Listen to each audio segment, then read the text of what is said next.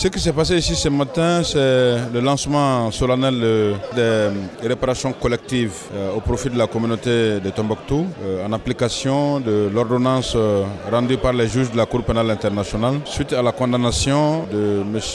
Almadi Al-Faki, condamnation qui fait suite au procès qui s'est tenu à son encontre à la Cour pénale internationale pour l'attaque qu'il a dirigée et menée contre les monuments et patrimoine de l'humanité, des bâtiments protégés, des biens culturels d'une valeur inestimable qui sont constitutifs de crimes contre l'humanité au regard euh, du statut de Rome euh, de la Cour pénale internationale. Cette réparation collective, cette phase donc, marque la fin des réparations individuelles. Pour celui qui veut comprendre justement en quoi vont consister euh, ces réparations collectives, est-ce qu'on peut avoir une explication? Vous savez, l'ordonnance qui a été rendue par les juges avait identifié plusieurs types de réparations. D'abord, au plan symbolique, la remise d'un euro symbolique à la communauté internationale et à l'État du Mali était une première mesure qui a été mise en œuvre euh, l'année dernière euh, lors d'une cérémonie euh, solennelle à Bamako, présidée par le chef de l'État.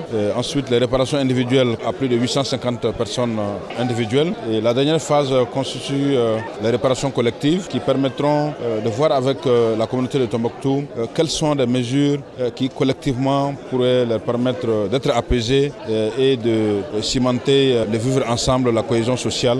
Il s'agira notamment des commémorations, il s'agira des activités génératrice de revenus pour euh, les différents groupes euh, de la société à Tombouctou.